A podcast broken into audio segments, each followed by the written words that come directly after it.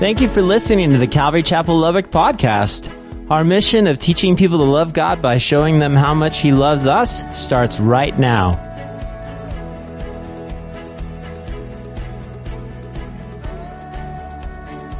Many of you may know or may not know that it was about 16 years ago that we were sent out, if you will, uh, to plant this church from another church called Calvary Chapel, Rio Rancho, New Mexico. Okay? They had a big gathering, they laid hands on us, and they said, Go forth and be fruitful. Go to Lubbock, young man, you know, and so and so Robert Hall, Pastor Robert Hall was the sending pastor. He was the one who laid hands on this. And I'll never forget, we were, we had been here about a year or so and we were struggling through sometimes like everybody does, you know, we're like, oh, did you really call us here or not? And, and my wife and I had met with Robert and his wife and, and what had happened is he just, I remember his words to me. He said, Ben, listen. He said, um, when things get tough, and they will, he says, I want you to hang in there. I want you to hang on like that, like that grip of a pit bull. You know, when a pit bull gets on you, he says, you need to hang on like that. And I remember looking at him like, wow, okay. And, and I've just, I've, I've just never forgot that. He says, I don't want you to give up. I don't want you to give up. Well, here we are, 16 years later, and uh, Captain Obvious, if you will, is that things are tough. Oh, oh, don't get me wrong. Don't, don't, don't misunderstand me. Things are not tough for the church. I mean, I mean, we, we still have a building. God has been so good to us. You guys have been so amazing. But I'm just talking about people in general. Things are just, just a tough season. It's, uh, you guys can kind of see the shift in the American people where half of the world is going, oh, stay home, save lives, and the other half is going, we need to get back to it. And so there's this big shift, and so we're just kind of wondering what's going next. And, and what people are trying to do, you've heard me say this over and over, they're trying to navigate through unprecedented times. But let me say this. As I was having my weekly quiet time, my daily quiet time, just listening to the Lord, here's, here's, what, here's what kept coming to my heart. He says, Things are tough. He says, but we'll make it through. Things are tough, but we'll make it through. And then he reminded me that my God has never, what? He's never left me. He's never forsaken me. You know what I'm saying? And then I thought, man, okay, so, so, so in these times, I'm thinking God has never left you nor forsaken you. And that's a big shout for an amen right there. You go, amen, because we really feel that. Remember, too, he is the Prince of Peace in the midst of a storm. We have to remember who he is. We have to remember how big our God is. And I'll never forget this, man, when we, when we start thinking about how God, how big God is, you think about a, a, little boy and his dad were walking and he asked him, like, he's looking up in the sky. He sees this airplane flying just way high. he goes, he goes, he goes, uh, Dad, how big is God? And he says, Son, you see that airplane? He goes, Yeah. How big do you? He goes, Dad, that airplane's really small. It's way up there. And he got him in the car and he took him to the airport and he showed him that actual airplane. He goes, Dad, that airplane's really big. You see, it's based upon perspective. And I think sometimes when, when, we're, when we're trying to navigate through this, we go, man, our God, is he even listening? But when we see how big he really is, he is a God who is the Prince of Peace in the midst of a storm. Now, think about this, okay? Think about this. I'm, I'm just fired up about this. Why? Because we need to understand that peace is not the absence of storms. Okay, that, I mean, we're gonna have them. The Bible says the rain is gonna fall on the just and the unjust, and so we go, okay, so we know there's gonna be storms, but it's God's presence in the midst of the storm. Think about Paul, what Paul wrote to the Philippian church. Think about what he said in chapter 4, verses 4 through 7. He tells us, in the midst of the storm, rejoice in the Lord always. And again, I say, rejoice. I'm just like, yeah, okay? And then he says, let your gentleness be known to all men. The Lord is at hand. Wow. Okay? So what's the first thing we should do? Let's rejoice. Let's rejoice. Why? Because we can still breathe. We still have oxygen. Things are good. Okay, okay. We're still alive. Pastor Soph said this a, a, a couple Wednesdays ago. As long as you're alive, there's still hope. And so we're alive. Okay. And then he says, he says, let your gentleness, you, you listen to me, church? Let your gentleness be known to all men. The Lord is at hand. And then he says, Be anxious for nothing, okay? But in everything by prayer and supplication with thanksgiving, he says, Let your requests be made known to God. So be anxious for nothing. You, you, let me just give it to you in, in, in, in just our kind of vocabulary. He says, Don't worry. Don't worry. Huh? Don't worry. You guys remember that song? Don't worry, be happy? Right? Do you remember? That's not what Paul's saying. But what he is saying is don't worry, be holy. Don't worry, be holy. Right? Because, because I, listen, let, let's speak truth. In a time like this, it's hard for you to go, I'm happy, I'm happy, things are just, but we need to be holy. So what should we do? He says, listen to me, listen. He said, with thanksgiving, guys. He says, oh wait, let's go back. He says, be anxious, don't worry, but in everything by prayer and supplication with thanksgiving, let your requests be, made known to God. And the peace of God, which surpasses all understanding, will guard your hearts and minds through Christ Jesus. What, what, what are the, what's the two areas that he wants us to, to, to, to guard? Our hearts and our minds. Okay? We're going to have that peace. We're going to have that peace. Remember, guys, think about this. Peace is not the absence of storms but the presence of God in the midst of the storms. I was talking to my wife the other day, and, and her heart really is saying, you know what, we, this, we need to come back to God. We need to come back to God. And she looked at me and she goes, you know, tomorrow morning, she was talking about Saturday, she goes, tomorrow morning, Saturday morning, the, the, the soccer fields are going to be empty. The baseball fields, the football fields. He said, we need to come back to God. Not that she's opposed to those things, but the thing about it is that let's, let's, let's take this time to come back to God. And let's not put anything above God. Well, the other day, speaking of Pastor Robert, he was the one who laid hands on us and sent us out here 16 years ago. The other day, I actually received an email from Pastor Robert I thought was very interesting. Okay? Because when Pastor Robert laid hands on us, man, he, he sort of stayed in contact for a few years. And of course, you know how it goes. He's doing his church and we're over here doing ours. But I got an email I found it was interesting. Now, he, here's the email. I believe his, this email actually pertains to what Paul is going to teach us today. You go, really? How so? As a matter of fact, when I received it, I actually posted on Facebook, okay? And uh, what I want to do is just take a moment because I really believe it illustrates what Paul wants to teach us. This is the, e- this is the email that he wrote to me, okay? Wise words from a senior pastor. Let me read it to you, okay? He says, quote, the Lord has been speaking to me about the coming stimulus package and the $1,200 per person that we are eventually to receive or evidently to receive is what he said. Okay, so he's talking about the stimulus. Now, some of you have received it, others are still waiting.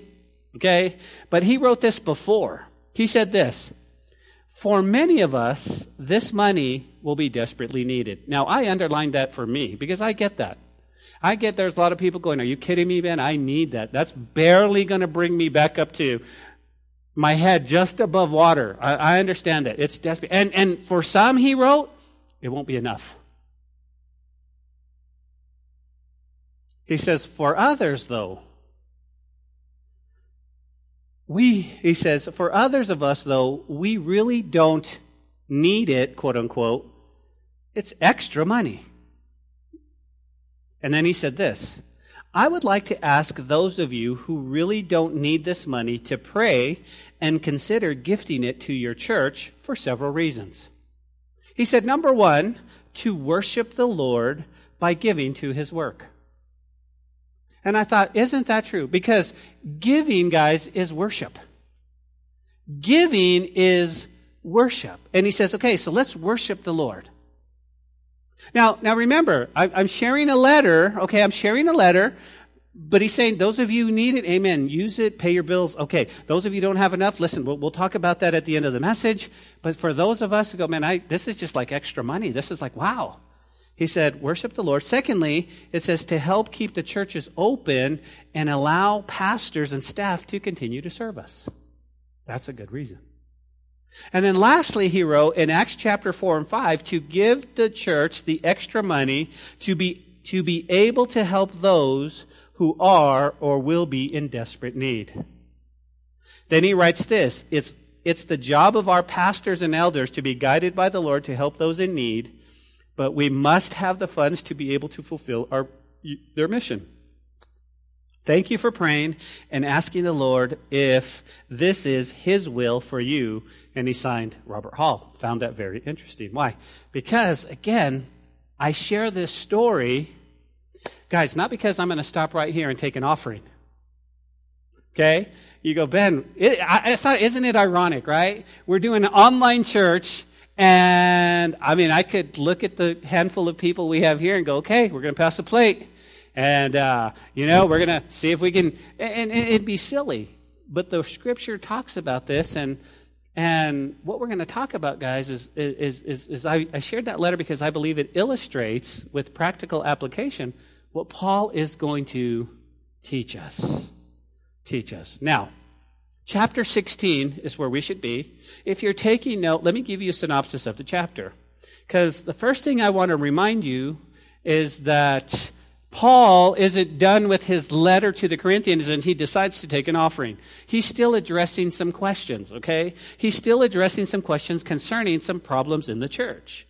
Now, I want to remind you, okay, because, because as, as we look forward, guys, we're gonna, we're gonna move into Second Corinthians and, and the church is still a mess. So the church at Corinth is still, still a mess. You go, what were they? Do you guys remember that they were very carnal?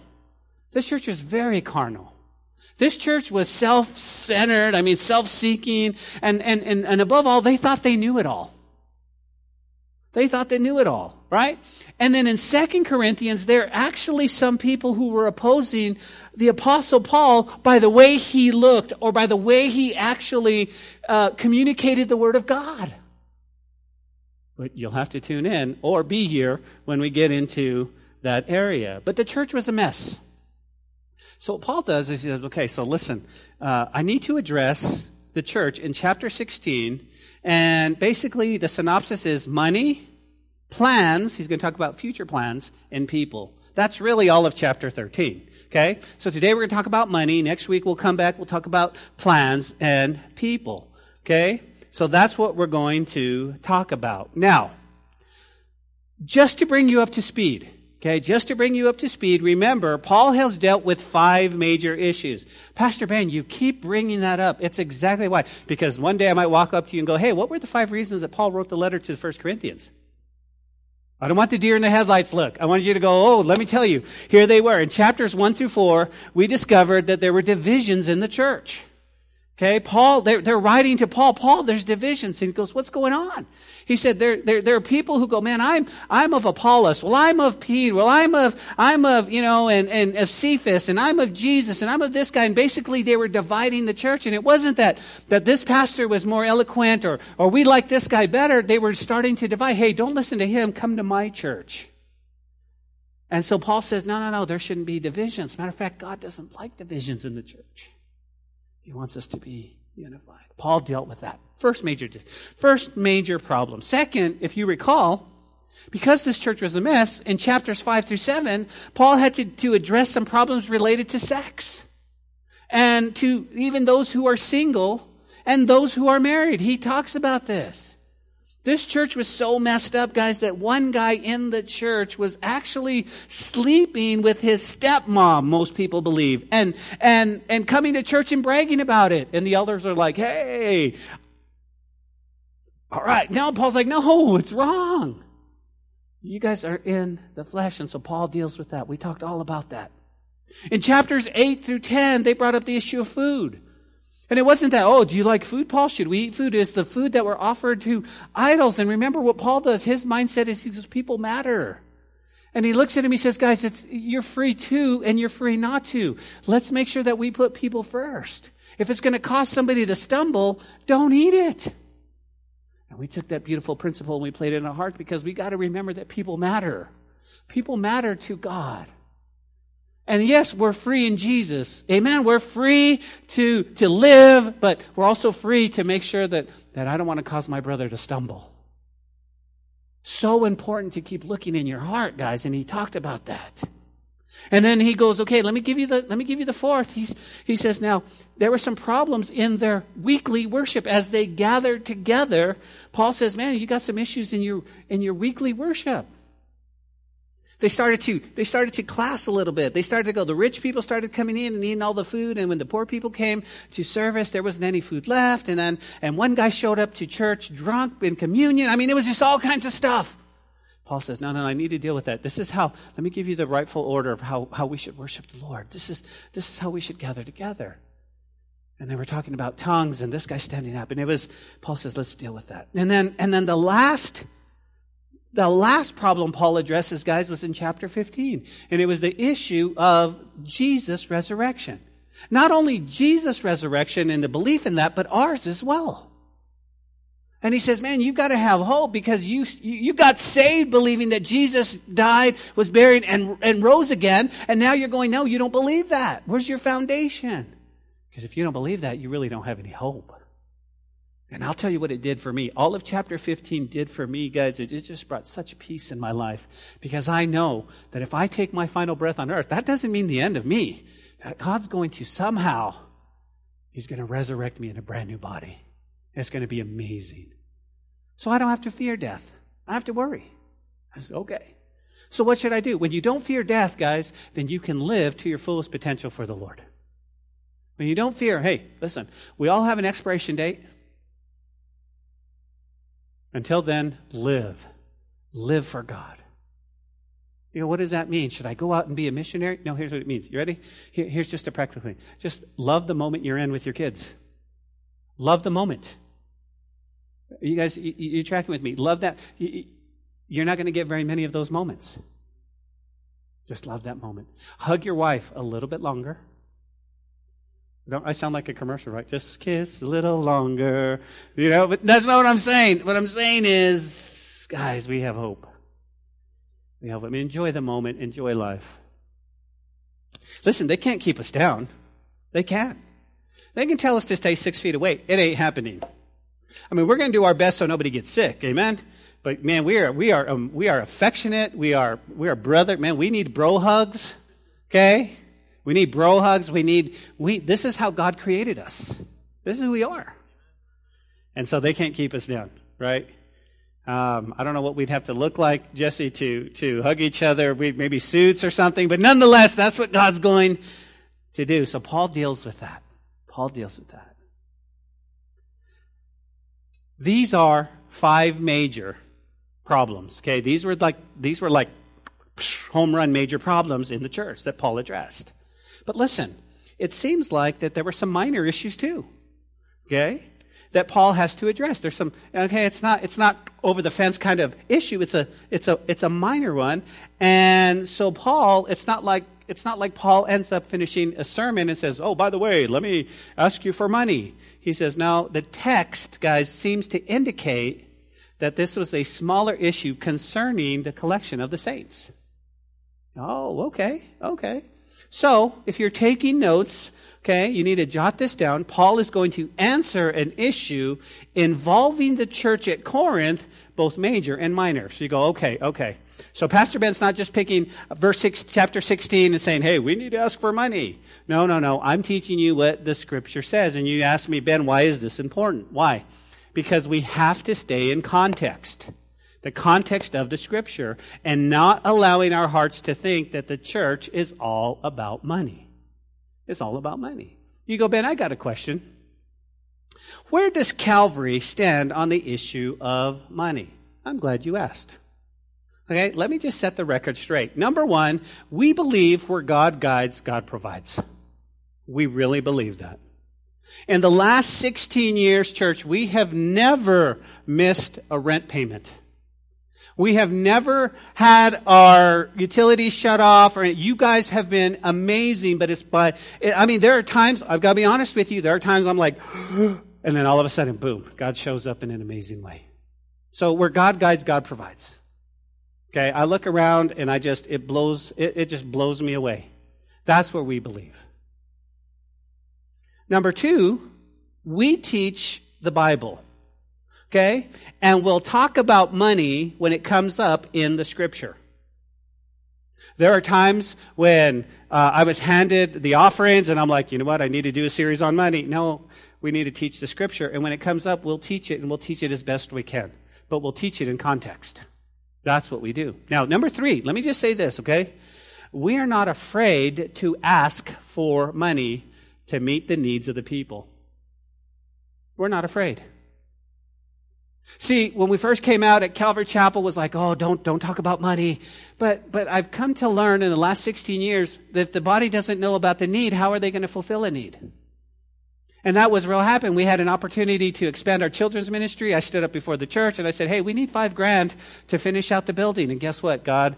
I mean, they, they responded. So we're not afraid, but we're not just going to ask for money but we will ask for money to meet the needs of the people. Did you, did you hear Robert Hall's letter? He said, listen, if you can give that stimulus, you don't need it, you're, you're, you're like more than fine, then we could take that money and we could meet the needs of, of, of, of people. People that are now four weeks out of work.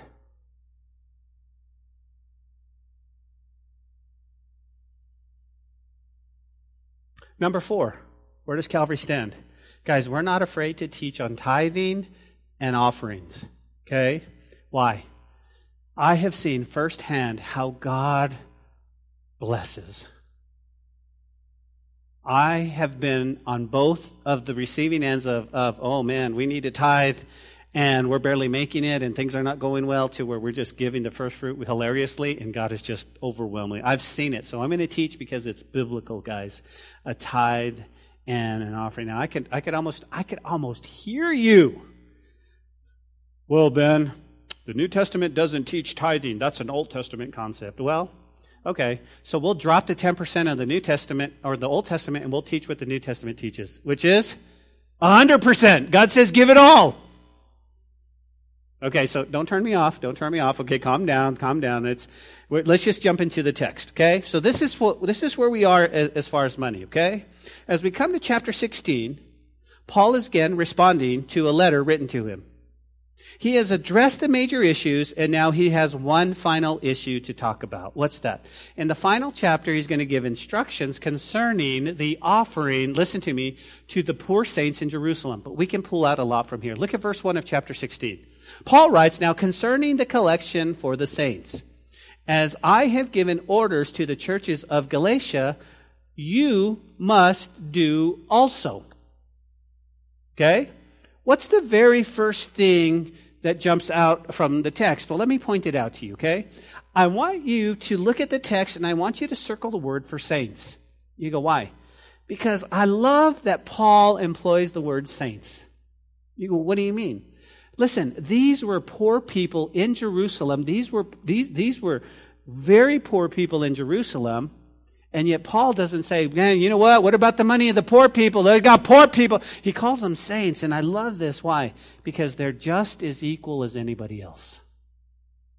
Paul sees them as saints. And you go, Ben, what's a saint? What's a saint? Because like I grew up in where, where we had special statues that were saints right? And you pray to them or you made the sign of, the mean, they're, they're saints. And here, here's what it is. You ready? A saint is anyone who has put their faith in God. Anyone. That's a saint. Isn't that crazy? Y'all are saints. You may not act like saints, like me. I don't sometimes I don't act like a saint, but by the way the Lord looks at us, it's, it's saints. And I, I love that, right? Because now we have Saint Bethany. How cool is that? Saint Jesse. Okay? We have Saint Alex. Now, this is a, this is an unusual one. Saint Soph. Man, that's unusual. Saint, hey, Saint Soph, right? So that's what he says. He says, now concerning the collection for the saints. I don't see them. I mean, I know they're hurting, but I don't see them any different. Guys, we need to make sure that we don't see people any different, that we see them through the eyes of the Lord and how lord how we could how we could see people whether they're plus six million or minus six million that we could see them as saints. So what's the problem?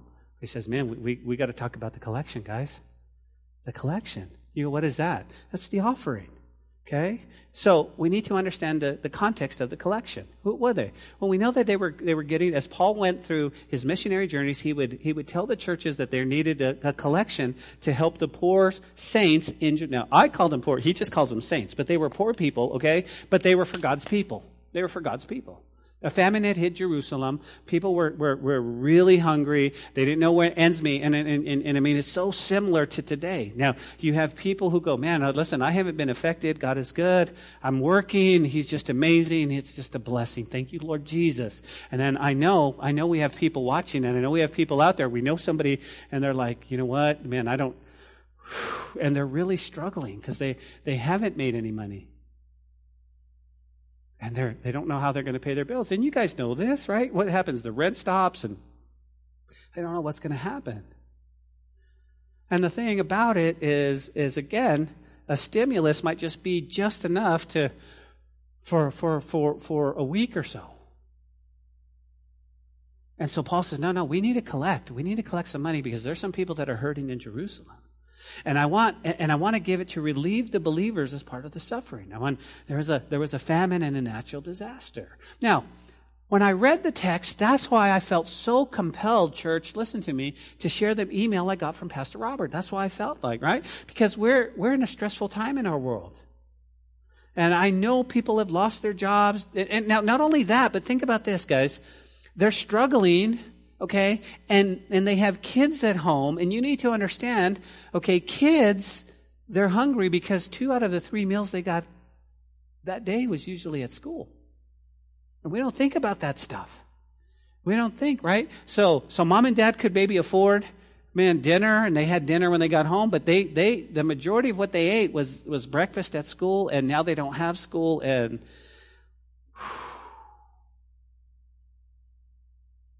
And that's why I feel like we need to be, that's why I feel like we need to be part of the offensive, guys. See, not just in, okay, we need enough to keep the, the church open, but we need to have an abundance to go, man, this is what we need to do. Let's, let's buy groceries here. Let's have gift cards here. Let's be able to, let's be able to help people. Let's be able to help people.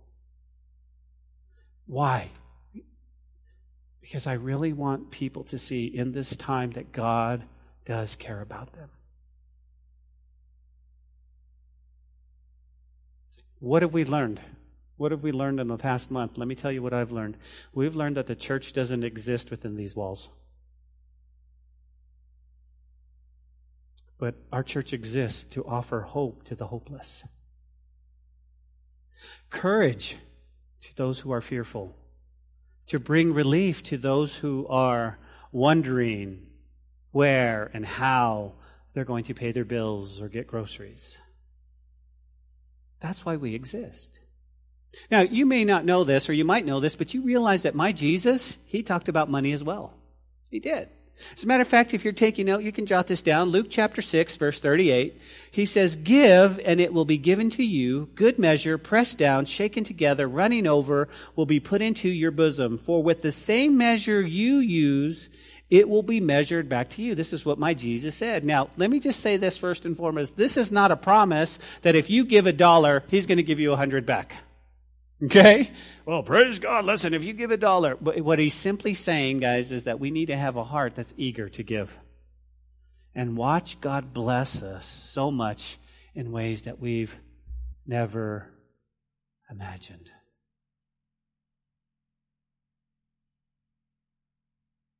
When we first started the church, I think I shared with Jesse a few months ago. When we first started the church, guys, we um, our family experienced a really tough time. Okay?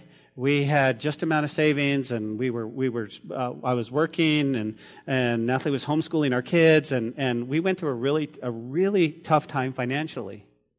And I'll never forget how God showed up in just amazing ways. And you know, when you're in a tough time, things happen like, like you, you, you can barely make ends meet and then your refrigerator breaks and you're just like, no. Oh my goodness, that happened to us. Okay, that happened to us, and, and it's just like, you know, you're just walking going, God, is this really happening? But I've seen God show up in such an amazing way, guys, that just like that, how, how all of a sudden somebody goes, Hey, by the way, you know, I, I'd been praying for you. This is true story. I've been praying for you. And the Lord put this money in my heart, so you can buy a new refrigerator. What? I mean, God did that. God, I mean, guys, we would we would struggle so much that that um, all of a sudden there'd be an envelope in the agape box that said Martinez's, and it was enough that week for groceries. I mean, I mean, I'm telling you, I've seen it. And God showed up in ways. And, and oftentimes we think, well, I'm going to go to the mailbox and I'm going to, there's going to be a check. But sometimes God doesn't do that, does he? He shows up with a, I'll never forget this one time. I'll never forget. The kids were little and um, we didn't have milk. We didn't have milk.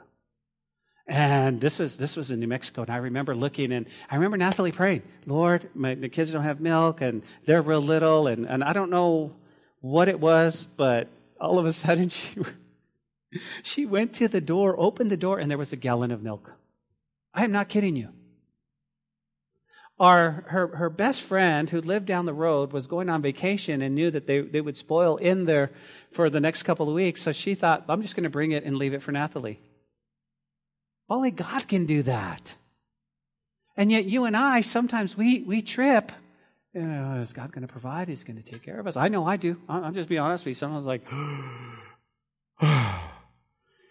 but, but, but, but Jesus said, no, no, no. Here he said, have a heart that's ready to give. Have a heart that's ready to give. He even talks about it too in guys in Matthew chapter 6. Here's what Jesus says. Matthew chapter 6, 19 through 21. He says, don't lay up for yourselves treasures on earth where moth and rust destroy, where thieves break in and steal. He says, but lay up for yourselves treasures in heaven where neither moth nor rust destroys, and where thieves do not break in and steal. Why? He says, For where your treasure is, there your heart will be also. This is what Jesus said. Okay, and I think this is great application for us today. Why? Because it says, don't store, don't store up a bunch of stuff down here. He says, but give it so you'll have treasures in heaven. Give it. In other words, I love what people say. Make sure you send it ahead. Make sure you send it ahead. Well, if you're taking note, let me just give you a, a few more scriptures to help you. Uh, Proverbs 3 and 9 says this Honor the Lord with your wealth and the first fruits of your crops. So that should be the mindset. I'm a believer. Now, here's what I've said at this pulpit before, guys. There should not be a disconnect between our heart and our wallet. There should not be a disconnect. We should be just as willing to lift up our hands and praise God as we are to give. And we're supposed to give, and I'll show you a little bit more how we give, but, but it says we, we honor the Lord when we give. And I think we honor the Lord when we give of our money. Paul's talking about money. Can I get an amen? You go, amen. But Paul also says, but I think we need to honor the Lord when we give of our time and we give of our talents and we just honor the Lord. That's the whole point. But he says, honor the Lord with your wealth. Now, Pastor Ben, I don't have a lot of money. I don't, I don't have money. I just, oof.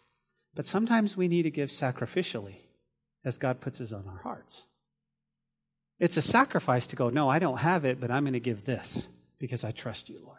But, but remember, motive is key, right? We don't give and go, well, I'm going to give my last $10 and hope God that I walk outside and find a $100 bill on the ground. That's how you work. No, no, no. We give because God says, boom, just give, give. And he's going to tell us this, right? Which is the next verse or, or the next, uh, it's 2 Corinthians chapter 9, verse 7. It says, so let each one give as he purposes in his heart, not grudgingly or out of necessity, for God loves a chill forgiver. So what do we talk about giving? We don't come, oh, oh, here you go. Give. Come on, man. Dig deeper. He doesn't want us to give grudgingly. He says, he says, don't do it. He just give what God puts on your heart. Give what God puts in your heart, man. Don't, you know what? Why? Because God loves a cheerful giver. You know what that means? That means you just, that's hilariously, just, just laughing about it. This is awesome. This is awesome. This is so good. Why? Man, I get to bless people. I get to, man, he just, think about this, guys. Think about this. If you give, and we can take that money and we can bless somebody, think about that. That's, that's to all our account. And you get to heaven, Alex gets to heaven, and, and somebody goes up, Alex, thank you, bro, for what you did. And you're like, dude, I don't even know you. Did we meet? No, we never met, bro, but, but you gave. And because you gave, man, that, that church there on, on, on 42nd in Boston, it blessed me, and, and I came to know the Lord, and I went to, I just, because here's why. I was praying, God, if you're real, I really need help. And then all of a sudden, y'all showed up in a big way. Seriously? I didn't even know. I didn't. Wow.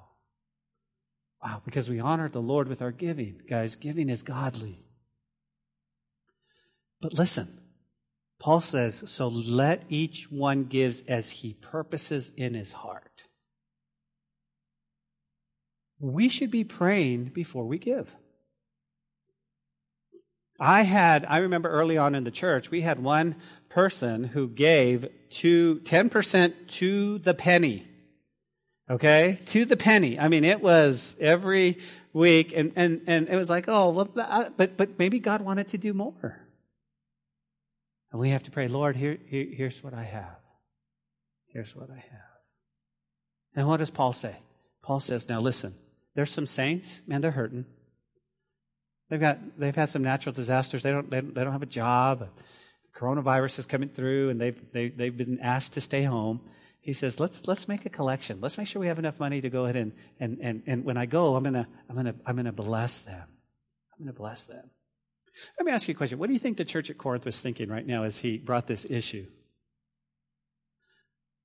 Is this just for us? Or do you teach that everywhere? Well, Paul says, no, no, no, listen. He says, I've also given orders to the churches in Galatia. You guys do this too. He says, man, this is, this is how I teach everyone. Okay? The churches in Galatia, right? So Paul says, this is how we should give. This is how, and he's not singling out one church. He's not saying, here's how he goes. He says, man, listen, I have taught the churches in Galatia. He says, the Antioch, Iconium, Lystra, all the cities in the Roman province of Galatia. He says, this is what I've taught them. This is modern day Turkey, but he says, I've taught them. Well, what does he teach them? He says, let me tell you what we should do. You guys ready? Verse 2.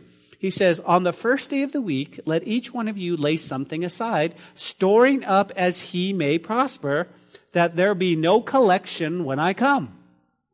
Okay? So, what's he saying? This is, this is, this is really simple.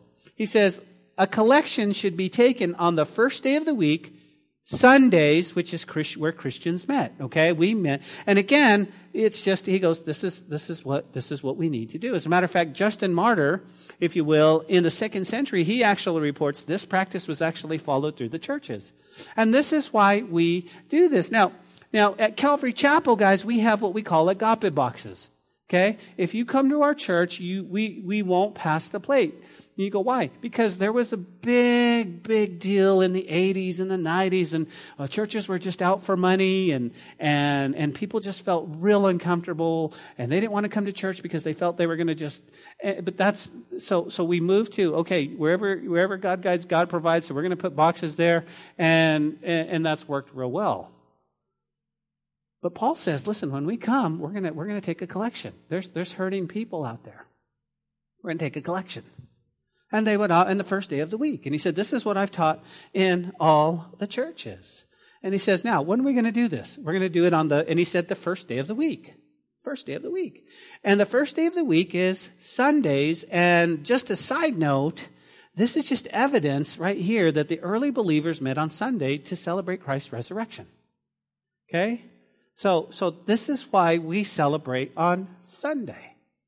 And somebody will go, no, no, no, no, you're wrong.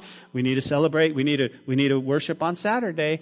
Paul says, listen, you worship, you can worship every single day of the week, but as believers, in keeping with Scripture, we're going to meet on Sundays. We're going to meet on Sundays. Okay? So on the first day of the week, lay aside something to give. So why? So he wouldn't have to pass the plate when he came. I think that's, that's wise. He wouldn't have to. In other words, Paul's not going to be announcing, hey guys, we're going to have a, we're going to have a thankathon when I get to Corinth. We're going to have a praise-a-thon when I get there. We're just going to praise the Lord and, and we're going to just try to drum up. He says, no, let's just, let's just do this. Let's just have a heart that's ready to give, eager to give, and then just give that. And when I come through, it'll be, it'll be all set. Now, he's taught that in all the churches. But one of the things that I want you to see is he tells us something very important in verse 2. He says, On the first day of the week, and he goes, Oh man, amen. He says, Let each one of you. You go, What does that mean? He says, he says, even those who have limited circumstances. Because are we not quick, church? Can we be honest in church? Are we not quick to go, man, I just, listen, I'm, I'm barely making it. I'm just not going to give. And Paul says, no, I'd rather you, men, say, listen, here's five bucks with all of my heart. Here's 20 bucks with all of my heart. Just God purposes in your heart. But he says, listen, because it's a, it's a worship thing. It's a worship thing. And he says, let each one of you, even if you have limit, because it does something. Why? Because it brings us as family. You're part of something. And that's what Paul says. Listen, you're going to be able to help others. Yeah, but this person gave $1,000 and I gave 50. We have 1,050. That's all that matters, right? That's all that matters because we're helping people. And we're not going to go, well, see, this was only, and these people, we, we, we don't do that. And, and it's so, it's so stinking cool. Now, it doesn't say, okay, that you must give 10% or else. You see, Paul says that a tithe was taught in the Old Testament, but he says each one should give, and some might be giving 7%, others can give 20%. Here's the point. You ready? Let each one give something. Let each one give something after prayer. Okay, Lord, what do you want me to do? What do you want me to give? We've all heard stories, guys. We've, I've, I've heard stories where, where a businessman decided to, to try to outgive God. And he said, okay, I'm going to give 20%. And God blessed his business. And he said, I'm going to give 30%. And God blessed his business. And he was up to, he was living on 10%, giving 90 away. And, and he, he said, I made more money on 10% than I ever did with 90. Now, I'm not telling you that. I'm just sharing a story about what God can do. But the purpose is that every one of us has to pray and ask God what we should do. What we should do. Now, the point is, let each one give something. But another point I need to bring up, you go, what's that? When it comes to giving, there's two ways. You have tithing, what we call general tithing in the church, and offering. And an offering. Okay, those are two different things. You go, what do you mean? Okay. In the Old Testament, a tithe, guys, is basically 10% or a tenth of your income. That's a tithe. And that should go to your local fellowship in which you're being fed. Okay? That's a tithe. Okay, I'm part of this church. I make a hundred dollars a week. I give ten bucks to the church. That's a tithe. An offering is above and beyond a tithe. That's something God puts in your heart and you go, "Hey, guess what? I received an extra 500 bucks. I'm going to give I'm going to give 250 to that." What do you want to do with it? Just give it to the Lord, whatever he wants to do. Whatever he wants to do. Guys, think about I mean, think about the gospel. You're helping the gospel go out every time you give a tithe to the local fellowship you're helping salaries, you're helping children's ministry, you're helping, I mean, but you're also helping get the gospel out because part of our radio program goes all around West Texas. And part of the podcast, you guys realize we pay for podcasts. So, so people all over the world are hearing the word of God, and it's not just me. Brother Jesse this morning prayed. He said, it's such a it's such a joy that we can gather together as strengths, every one of us, and, and get the God. And I think that's the same way. I think it's the same way. Why? Because there are times I'm sitting here and they're doing stuff behind the, in the sounds and all this, and I'm just like, I have no idea what they're doing. But that's their gifts, that's their talents. I look at my daughter playing guitar. I started playing guitar before her. And she's got a gift, and she just moving just like, and I, hmm, I wish I could do that. But that's her gift. But then God has gifted me to illuminate the scriptures and present it in a way where everybody's like, Amen, Amen. So a tithe, guys, helps us just, oh, what a beautiful thing. An offering is above and beyond that. What is Paul doing? Paul is saying, let's make sure we take an offering. You still got to support the church at Corinth. But let's make sure that the saints, they have theirs. They have theirs. Because when I come, guys, I don't want to stand before you behind the pulpit and say, okay, listen. the church over in Galatians, they were real good to give. But what's wrong with you guys? So he's addressing an issue. Okay? Maybe the pastor said, listen, we're, we're barely making it. We don't have enough. I mean, we're, we're kind of scared. And Paul says, no, guys, you, you need to do this. Look at verse 3. He says, And when I come, whomever you approve by your letters, I will send to bear your gift to Jerusalem. But if it's fitting that I go also, they will go with me. I think this is so cool. Because what Paul is saying right here, he goes, After I arrive, I'll write letters authorizing whomever you delegate and send them off to Jerusalem to deliver your gift. And if you think it's best that I go along, he says, I'll be glad to travel with them. Listen to what Warren Wiersbe says about this. He says, quote, Paul has always, he was always careful about handling of money. He wanted the church appointed representatives to assist them, lest anyone accuse him of stealing money for himself, unquote. Okay, so Paul, listen, his heart, his heart was for the gospel. He said, listen, I'm here to just preach the gospel. I know money's part of it. I know money's part of it, but I, I don't, I, I, don't want to concern myself. Listen, you appoint some men and uh, you represent, and if you want me to go with them to deliver the gift, I will too. Why? Because he didn't want people to go, well, we gave, we collected 18 grand and we gave it to Paul and Paul, uh, we didn't ever saw it. We don't even know if the saints got it or not. No, Paul's like, no, this is what we do. This is, this is who we, we need to give some. And, and we're also very careful here at Calvary to make sure where the money goes. We're also very careful. Okay? We're, we're, we're small enough now, but, but, but we, we want to make sure that, that, that if there's a need, that we're talking about the need to be met. We have a CPA who oversees our books. And she's always over, she's always overseeing it. She looks at it. She has access to the bank accounts. She knows everything. She comes and visits every now and then because she lives in Amarillo, but she's always, she's always that. She's, she's, I mean, she's amazing. But she always looks at our books. This is, what we, this is what we have. This is what we take in. This is what we got. This is what we're doing. Paul says that's important. That's so important, guys. So Paul comes up and he says, Now, because it's money, and because the church of Corinth is a mess, he says, I'm going to hold to the higher standard when it comes. I want to, I want to hold that. You see, his mission was the gospel and only the gospel. And so he sets up men in place who were trustworthy to handle the collections. I think that's important. I think that's important. And he says, Man, and I will send I will send your gift to Jerusalem. Now, you go, well, Ben, did he ever send his gift? Well, he did because he writes to the church in Rome. Listen to this. You can either turn there or you can jot this down, but it's Romans chapter 15, verses 25 to 28. I'm going to read out of the New Living Translation, but notice what he says. Paul says, but before I come, okay, speaking to Rome, he says, or, speaking to come, he says, I must go to Jerusalem. Before he goes to Rome, he says, because I need to take a gift to the believers there.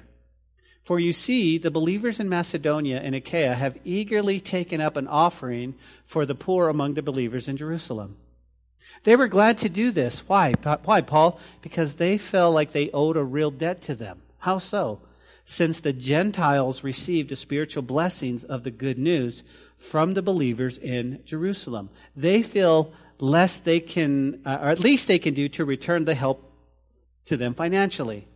As soon as I have delivered this money and completed this good deed of theirs, I will come to you on my way to Spain. That's what Paul writes. So again, think about what he says. Think about what he says. He says, listen, I'm going to come to you guys in Rome, but I've got to make a, I got to make a pit stop first. I got to take, I got to take this collection. And here's why they did it. They did it. They felt so what? They were so glad because uh, they actually felt in debt to, to them. Well, how so? Because, because of the spiritual blessing the spiritual blessing. Think about this, guys. Think about this when it comes to money. Well, let, us just even go past money. When it comes to giving of our time, our talent, our resources, our, uh, uh, when it comes to that, I don't want to stand before a holy God and Him go, Really, I give you, I've blessed you so much. What, what's the deal? You got saved. I want to go, Lord, I want to use everything that I have, everything that I am to honor you. And if it means helping people, we have a heart. We have a heart to give. We have a heart to collect. We have a heart. To... And again, here's the point, guys. When it comes to giving, that's not what Calvary Chapel is all about. Calvary Chapel is about teaching the Word of God. Unfortunately, we need resources. We want to be on the offensive. We want to be able to help. But not only, not only in a time of me, I pray, I pray everybody goes back to work. I pray things are just, just rocking again in the next few months and our economy starts to come back up. But if there's a need, we want to meet the need. We want to be able to buy groceries for people. We want to be able to um, you put gas in somebody's car. We want to be able to, uh, whatever we can do, as best we can do.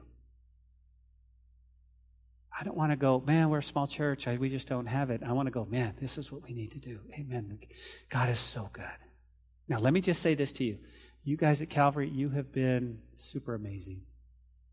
You have. You have been givers beyond, I mean, just, you've just blessed. And I pray you continue to do so. I say amen to you. But this is what Paul is teaching the Corinthian church. So, what can we learn? Okay? Well, as we close, and the worship team makes their way back up for one final song, um, Paul is going to talk about two about the issue of money. He's going to talk about that later in Second Corinthians, okay? But right now, he simply addresses the issue concerning the offerings. What's that? Okay, if you're taking note, this is this is what we need to learn. You ready? This is good for us. We need to give with a joyful heart. We need to give with a joyful heart. Okay? Remember, you're giving to God. Who are we giving to? God. So once you drop it in the box, guess who it belongs to? God. Okay? I've had so many people over the years, guys, come up to me and go, here's my tithe, here's what I want you to do with it. No. It goes in the box and then and then the pastors and the elders and and, and we we pray what we need to do. But once you give, you give with a cheerful heart. You go, Amen. There you go. You just you just do that, guys. Why? Because you honor him with your finances and he honors your giving. That's the first one. Number 2. Make sure we give each week something. Let each one, let us give joyfully, respectfully, and sacrificially. That's what we need to do. Joyfully, amen. God, use this in an amazing way. Use this to bring glory to your kingdom, God. Use this, guys, we give respectfully. And we give sacrificially. What could we give up this week? Starbucks coffee. No, you know what I'm saying. What could we give up this week sacrificially to go, man, I'm just gonna I'm just gonna give to the Lord. I'm gonna give to the Lord.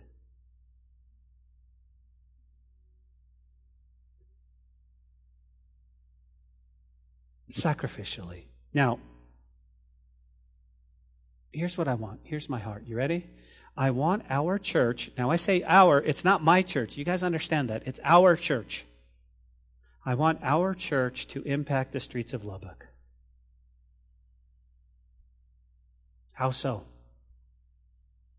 Oh, that we can be a blessing. That we can be a blessing.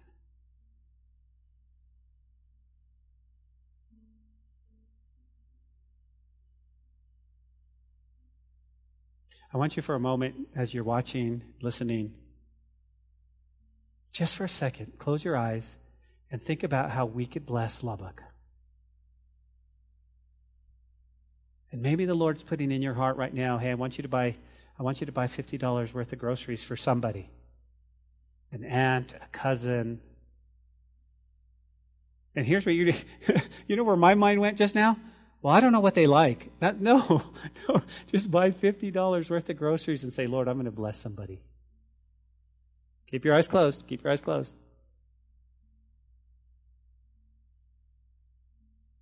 Maybe you know a single mom out there that can definitely use some, some, some clothes for her, for her children. Maybe you purpose in your heart to, to pay somebody's light bill.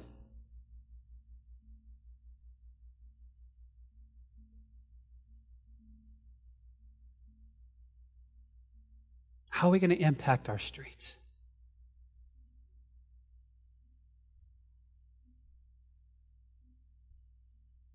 How are we going to impact Lubbock?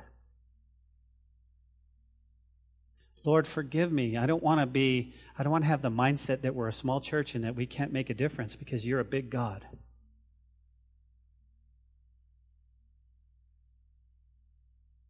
Number three, Lord, help us to understand that since we received a spiritual blessing, our salvation, may we return the help financially. Imagine what our world would look like if we were to impact our city for Jesus through our giving. Imagine.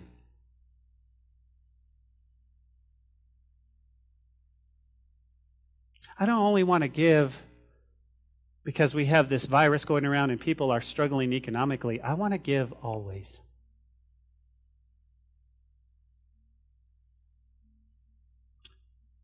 Next week, guys, we're going to see Paul's plans. He's going to say about future plans, and we can apply them to our future. We'll see what God has for us. And then we're going to see how Paul loves people and he says goodbye to people. But don't fret because we'll, we'll jump into we'll jump into Second Corinthians very shortly. Hey, I never want to leave a broadcast. I never want to um, I never want to leave without offering you an opportunity to receive the Lord.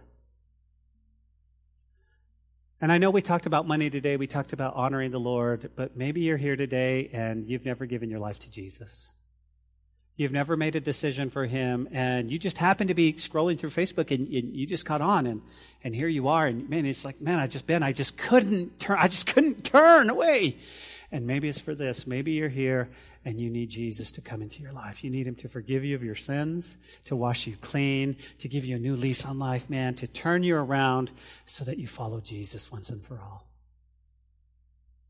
Maybe, maybe you grew up in church. Maybe you grew up in church and you've walked away from God these past few years. You've been doing your own thing. And now he's knocking on your heart. Guys, not because of a coronavirus or what's going on in the world, because God loves you so much, he's knocking on your heart and he's saying, hey, hey, today I want to, I want you to come back. And see, for the last few weeks, you've been feeling like God's been far away from you, man. You've been feeling like, like, like, like He's mad at you. But it's quite the opposite. God's standing with His arms open wide. He's saying, "Come home. I love you." Are you kidding me? You realize that that He bankrupted heaven to come to earth to save us, and He stands with His arms open wide. And you go, well, Ben, what do I need to do? Well, basically, you just need to open up your heart and invite him inside. Okay, so you might pray this prayer. You might bow your head and say, Lord Jesus, I'm a sinner. Man, I messed up. I can't do it on my own, God. I've walked away from you.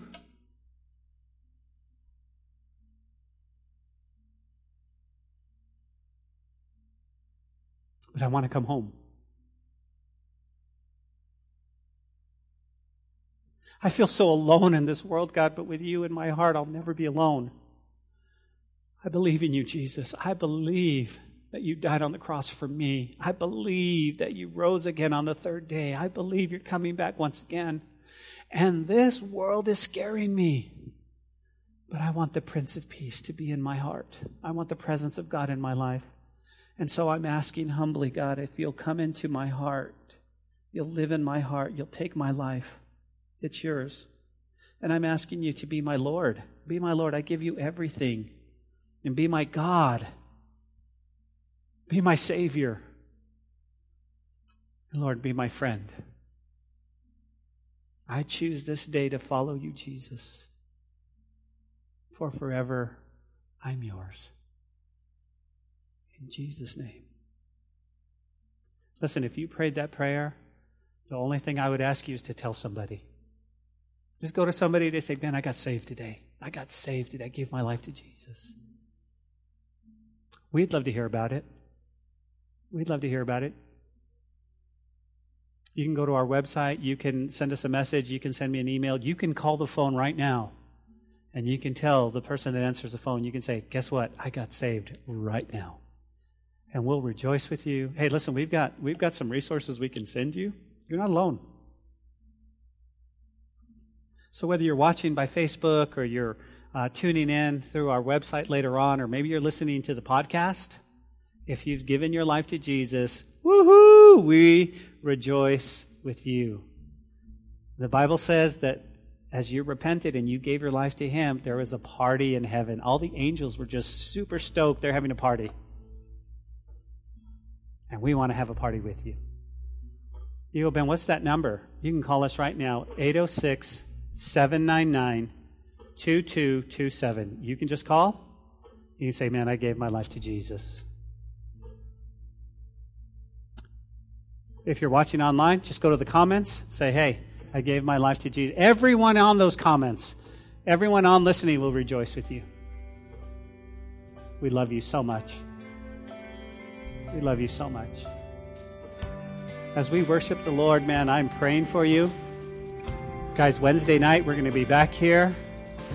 Be praying. This is day five of our 15 day prayer. We love you so much. We're going to worship the Lord together. God bless you.